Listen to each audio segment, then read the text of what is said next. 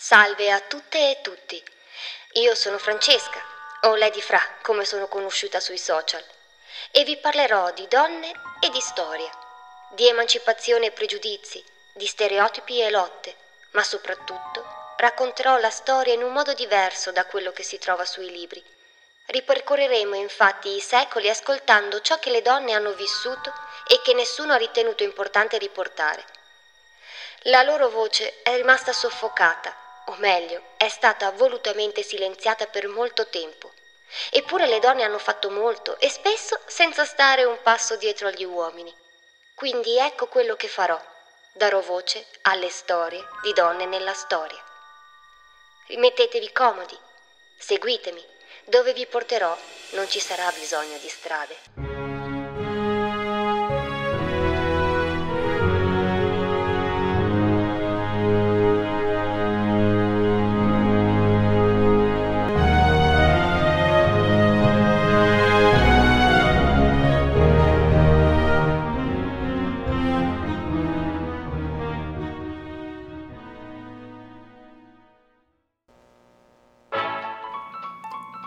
Seconda persona nella storia a sottoporsi ad un intervento chirurgico di riassegnazione sessuale e ad essere identificata come transessuale, la donna che andremo a conoscere oggi è stata fonte di ispirazione per molti e molte nella comunità LGTBQ.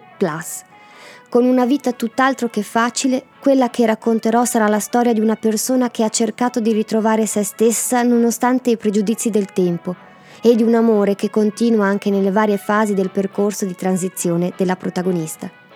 Preparatevi a conoscere la storia di Lily Elbe. Nata di sesso maschile con il nome di Aina Mogs Vignar, il 28 dicembre 1882 in Danimarca, Lily frequenta la scuola d'arte a Copenaghen, l'Accademia Reale danese. Qui incontra Gerda Gottlieb, anche lei illustratrice. Si innamorano e ancora giovanissimi, 22 anni lui e 19 lei, decidono di sposarsi. Sia Einar che Gerda riscuotono un discreto successo con la loro arte, seppur in due ambiti diversi. Einar infatti era un paesaggista, mentre sua moglie si occupa di illustrare libri, riviste di moda e talvolta anche vignette a sfondo erotico. Caratteristiche audace che evidenzia anche nel suo modo di vestire trasgressivo e con un trucco esuberante. Ciò che ha stravolto l'equilibrio di Einar sembra essere la richiesta della moglie di posare per lei con abiti femminili. Einar aveva infatti un volto delicato e praticamente glabro, un corpo esile e molto diverso da quelli piazzati dei suoi coetanei. Inizialmente Einar, come era logico per quei tempi, rimane interdetto e si imbarazza parecchio indossando gli abiti da donna che la moglie gli propone. Le cose però cambiano via via che prende confidenza e grazie anche ai complimenti di Gerda Einar inizia addirittura a sentirsi a suo agio con quei vestiti. Non posso negare, per quanto strano possa sembrare, che mi sia divertito in questo travestimento. Mi piaceva la sensazione di morbidi vestiti femminili. Mi sono sentito molto a mio agio, dal primo momento. La sensazione di benessere con gli abiti da donna indosso è tale che Einar comincia ad utilizzarli per presenziare ad eventi mondani e ricevimenti, sotto il nome di Lili. Quelle morbide stoffe aderiscono sulla pelle di Einar come un'inattesa seconda pelle, svelandone la vera indole. Un animo femminile che si era timidamente affacciato durante il periodo dell'adolescenza, ma che la rigida educazione dei tempi aveva prontamente soffocato. Stanchi del bigottismo di Copenaghen, i due coniugi cominciano a viaggiare molto. Girano tutta l'Europa, stabilendosi poi a Parigi a partire dal 1912. Gerda è ambiziosa e un cambiamento così drastico non può che far bene anche ad Einar, che nella capitale danese faticava ad esternare i suoi intimi desideri, poter essere una donna. Gerda ha un ruolo fondamentale nella vita di Einar Lili. Si rende subito conto della naturale inclinazione femminile del marito ma invece che ostacolarla, comprende che la cosa più giusta è assecondarla. Tralasciamo per un attimo la vita della nostra protagonista e inoltriamoci nella nostra rubrica dedicata alle 5 curiosità. Cominciamo con la curiosità numero 1. Che cosa si intende per genere? Sesso, identità di genere ed orientamento sessuale sono tre cose ben distinte. Il sesso, maschile o femminile, viene assegnato alla nascita in base agli organi genitali esterni evidenti. Stop. A partire dagli anni 50 e 60, la ricerca psichiatrica, sociologica e antropologica ha cominciato ad utilizzare il termine genere per distinguere gli aspetti prettamente fisici da quelli comportamentali. Genere infatti indica la percezione che ciascuno ha di sé in quanto maschio o femmina. Altra cosa ancora è l'orientamento sessuale, che invece determina il tipo di persona da cui si è sessualmente attratti. Teniamo però presente che questo sistema classificatorio è imperfetto. Esistono infatti molte sfumature sia dal punto di vista biologico che da quello dell'orientamento sessuale. Troviamo infatti persone bisessuali, asessuali, eccetera. Per quanto riguarda l'identità di genere le cose sono ancora più complicate, ma quel che conta è capire che non esistono etichette efficaci. Curiosità numero 2. Quali sono i diritti LGBT nel mondo?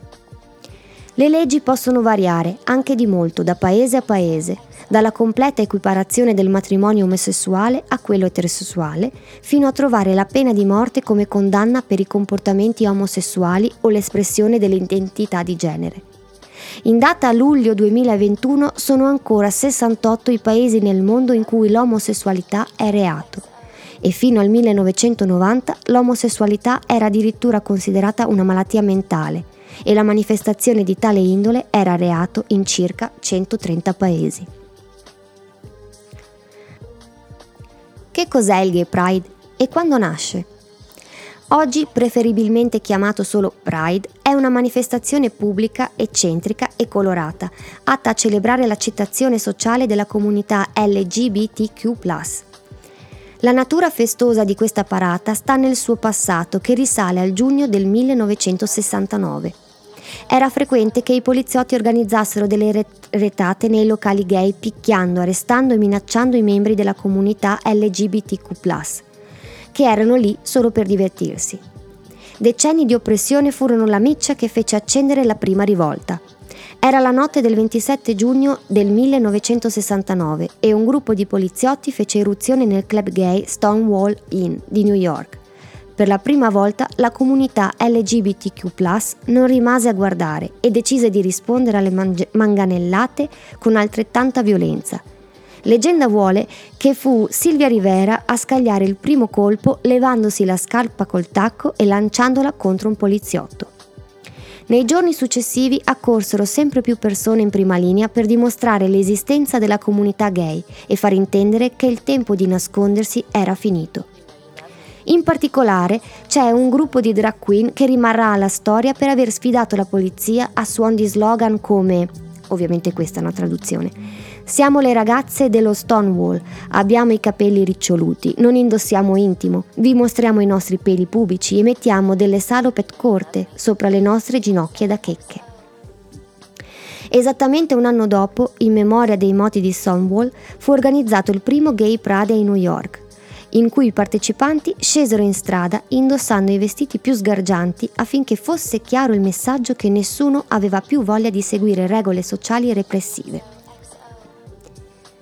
Curiosità numero 4. Che cos'è la Turing Law? È una legge in Gran Bretagna in vigore dal 2017 che sancisce il perdono postumo e la riabilitazione giudiziaria a circa 60.000 uomini giudicati fino a 50 anni fa criminali indecenti solo perché gay. Questo provvedimento potrà essere invocato anche dai eredi dei condannati. Il nome è dedicato al famoso matematico inglese Alan Turing, scopritore del codice nazista Enigma, che scoperta la sua omosessualità gli fu imposta la castrazione chimica attraverso la somministrazione obbligatoria di ormoni, che lo portò a suicidarsi nel 1954 a soli 41 anni. Nel 2013 Turing ricevette la soluzione postuma e da quel momento venne promessa anche ad altri. Dei 60.000 condannati ingiustamente, circa 15.000 sono ancora vivi e c'è da dire che qualche anziana vittima delle leggi del passato ha rigettato l'opportunità di, diciamo così, assoluzione, dicendo di volere le scuse, non il perdono. Passiamo ora alla quinta curiosità. chi ha preceduto il nostro la nostra Einar Lili? Come sempre, la risposta vi attende al termine dell'episodio. Riprendiamo ora il nostro racconto. Eravamo rimasti ad Einar che, non più imbarazzato, si trova sempre più a suo agio in abiti femminili, tanto da osare di uscire così vestito per le vie parigine, facendosi avvolgere dalla affascinante sensazione di sentirsi se stesso. Lily sta prendendo il sopravvento nella vita di Einar, diventa sempre più una certezza, ma il travaglio interiore è enorme, perfino nella moderna Parigi. Seppur sempre più sofisticati, gli abiti femminili non bastano più a render felice Einar. Egli sente di dover lasciare spazio alla sua vera natura, ovvero quello di essere una donna intrappolata in un corpo di uomo. Arriva a maledire perfino il giorno in cui ha cominciato a travestirsi, soprattutto dopo che alcuni medici cercano di convincerlo che la sua è una malattia mentale. Si sottopone a sedute psicologiche, perfino a umilianti visite mediche, e radiazioni che lo portano ad una profonda depressione. Einar è stremato e arriva a pensare di togliersi la vita, ma ecco che nel 1930 arriva la svolta. Gerda scopre grazie ad amici che in Germania esiste una clinica che effettua studi sulla sessualità. Si tratta infatti dell'Istituto tedesco di scienze sessuali di Berlino fondato dal dottor Magnus Hirschfeld il primo medico ad aver coniato il termine transessualismo. Dopo una serie di visite, il dottor Hirschfeld mette al corrente Einar della possibilità di sottoporsi ad una serie di operazioni che gli avrebbero permesso di cambiare sesso. Lo avvisa tuttavia degli enormi rischi che questi interventi comportano, essendo questa branca della chirurgia ancora agli albori. Ma Einar è sempre più deciso a dare ufficialmente vita a Lily. Sostenuto dall'amata Gerda, Einar si sottopone a quattro interventi, diventando anche di fronte alla legge Lili Ilse Ilvnes. Il cognome Elbe infatti deriva dal fiume tedesco Elba, che viene utilizzato da Lili solo nei suoi diari, ma mai nei documenti ufficiali. Il suo matrimonio con Gerda viene annullato, lasciando così alla ex moglie la possibilità di ricostruirsi una vita. Lili inizia una relazione con il mercante d'arte Claude Lejeune, nel 1931, ma sente che le manca ancora qualcosa. Vuole diventare madre, seppur abbia già ormai quasi 50 anni. Si sottopone quindi ad un altro pericolosissimo intervento, il trapianto di utero e la ricostruzione della vagina. Purtroppo le cose non vanno come si spera. Il suo sistema immunitario rigetta il trapianto e Lili muore il 13 settembre 1931 a causa di un arresto cardiaco. Sono finito. Lily lo sa ormai da molto tempo. Ecco come stanno le cose e di conseguenza si ribella più vigorosamente ogni giorno. La storia di Lily Elb è fatta d'amore, di solitudine, di smarrimento e coraggio, ma anche di una costante infelicità. Dai suoi diari, che per merito dell'amico Neil Sawyer diventeranno il libro Man into Woman, libro che in Italia ovviamente non viene pubblicato, emerge un'infelicità che non la abbandona nemmeno quando diventa finalmente donna. Lily infatti sviluppa delle fobie che la portano a pensare addirittura di farsi suora e rimanere nella clinica come infermiera. Ha paura del mondo fuori, degli sguardi indiscreti e i giudizi sprezzanti.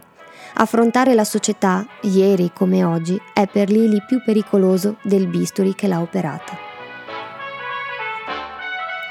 Con Lily si spegne la vita di una delle figure più importanti per il mondo transgender, un'ispirazione per tutte quelle persone che dopo di lei hanno provato ad essere quello che desideravano e si sentivano. C'è da dire che qualcuno ha ipotizzato che Einar fosse intersessuale, ovvero che avesse nel suo corpo delle rudimentali ovaie.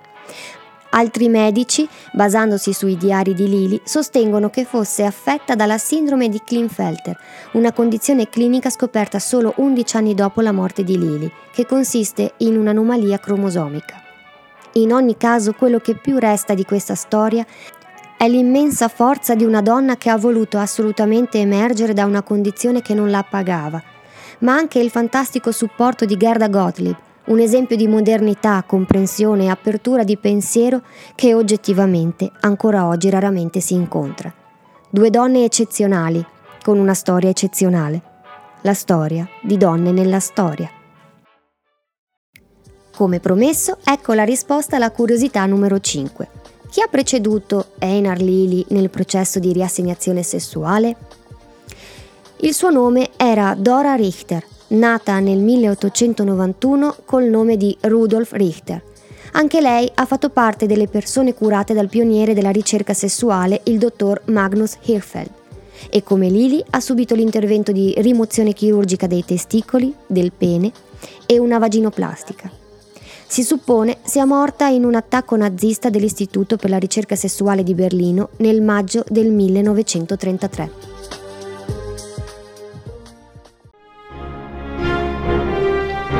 conclude qui questo episodio. Come sempre troverete nella descrizione link e bibliografia di riferimento e anche un film che vi consiglio di guardare.